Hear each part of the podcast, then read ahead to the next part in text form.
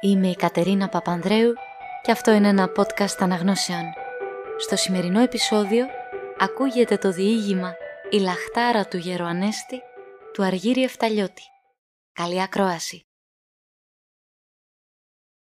«Η λαχτάρα του Γεροανέστη» του Αργύρι Εφταλιώτη. Την πέρασε τη ζωή του και ο Γεροανέστης στην ξενιτιά. Ζωή παραδαρμένη, καραβοτσακισμένη ζωή. Όχι δά και πως τιμάδισε την ψυχή του η φτώχεια, που μάλαμα έπιανε και κάρβουνο γινότανε. Από τέτοιους πόνους η ψυχή του δεν έπαιρνε. Τον κρυφό τρώγε όμως πάντα της πατρίδας ο ακίμητος ο καημός. Και σαν είδε και απόειδε πως ελπίδα πια δεν του απόμεινε, σαν άρχισε και ένιωθε στα γέρικα στήθια του την ανατριχίλα του χάρου, το με απόφαση και τράβηξε κατά τα παιδιακή σιαλιμέρια του.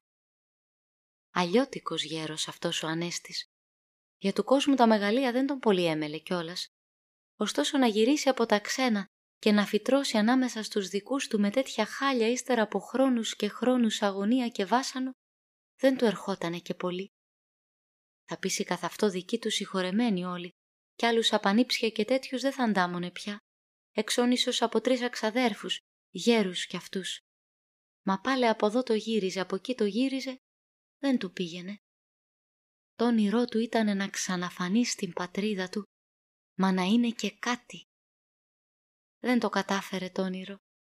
Τι να πηγαίνει πια τώρα και να τους δείχνει τη γύμνια του. Έλα όμως που δεν το ήθελε και να πεθάνει στα ξένα. Να ζήσεις στα ξένα, ναι. Με το σήμερα, με το αύριο ζεις στα ξένα. Μα να πεθάνεις στα ξένα να σε παραχώσουνε λέει μέσα στην κρύα εκείνη τη λάσπη και σύγκαιρα οι πατριώτες σου να γλυκοκοιμούνται μέσα στο μοσκομυρισμένο τους χώμα. Αυτό δεν μπορούσε να το βαστάξει ο γέρος. Ονειρευότανε λοιπόν και το λαχταρούσε να ποθάνει στον τόπο του. Κι έτσι ξεκίνησε με τα απομεινάρια του είναι του. Να πάει όμως μέσα στο χωριό και να πει πως εγώ είμαι ο τάδες, αυτό δεν τα αποκοτούσε. Έπειτα είναι και αργά. Ποιος θα με πονέσει πια τώρα, έλεγε μονάχος του καθώς άραζε το βαπόρι σε λιμάνι που γειτόνευε με τα αγαπημένο το νησί του. Μόλις πάτησε πόδι στη χώρα εκείνη, κίσια στο σπιτάλι, μαζί με το έχει του. «Να μείνουν αυτά εδώ», τους λέει τους ανθρώπους εκεί. «Εμένα δεν μου είναι και πολύ χρειαζούμενα. Ο πρώτος που αναλάβει και είναι έτοιμος να μισέψει, του τα χαρίζεται».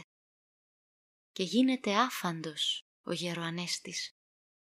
Τραβάει κατά τη σκάλα, βρίσκει πέραμα και σε ένα μερόνυχτο μέσα τυράει τις ολόχαρες ακρογιαλιές του νησιού του.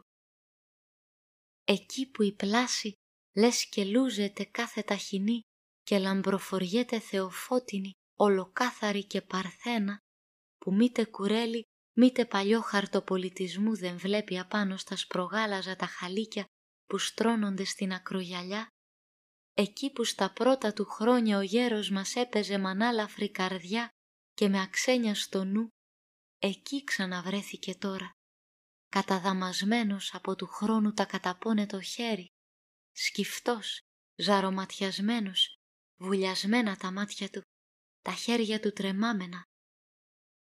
Παράμερη εξοχή, που το καλοκαίρι μονάχα τη θυμούνται οι χωριανοί και τη διαλέγουν για τα ξεφαντώματά τους.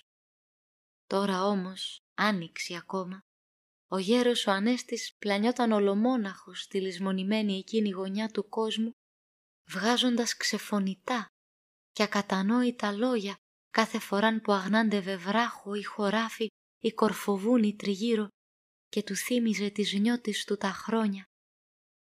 Μια πά στην άλλη μαζευότανε στον αναγαλιασμένο του νου οι παλιές ιστορίες, τα παλιά τα γλέντια, τα περασμένα τα πρόσωπα και τα πράματα, που κάθε κύμα έλεγες και τα τραγούδαγε με το γλυκό του το μουρμουριτό, εκεί που πλαγιασμένος τώρα στον ήλιο μισάνιγε κάθε λίγο τα δυνατισμένα του μάτια να τις δει άλλη μια και να τις σχίσει μες στην ψυχή του τις ανάλαγες, τις αγέραστες ομορφιές της πατρίδας του.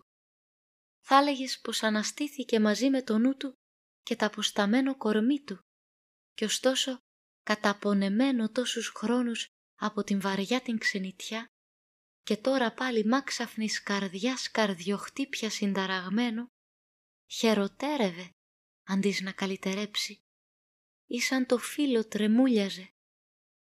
Μόλις το βράδυ βράδυ, σαν άρχισε το σκοτάδι και πλάκωνε, και αυτός ακόμα λόγιαζε με μάτια ονειριασμένα τα αντικρινά τα βουνά ενός άλλου νησιού, καταπόρφυρα με την αντιφενγιά του βασιλεμένου του ήλιου, μόλις τότε στοχάστηκε πως όταν ξεπήδηξε από το καΐκι και έσυρε κατά την εξοχή, δεν νοιάστηκε μήτε ενός μερόνυχτου ψωμί να πάρει μαζί του.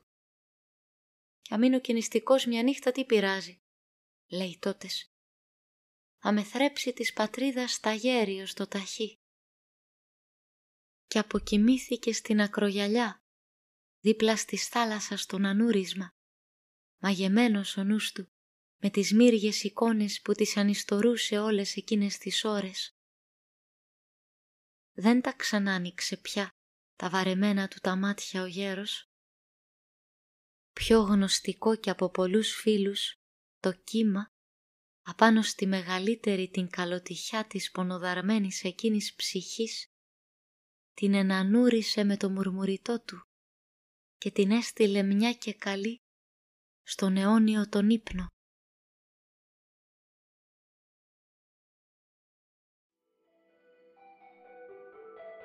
ακούστηκε το διήγημα «Η λαχτάρα του Γεροανέστη» του Αργύρι Εφταλιώτη. Αφήγηση Κατερίνα Παπανδρέου.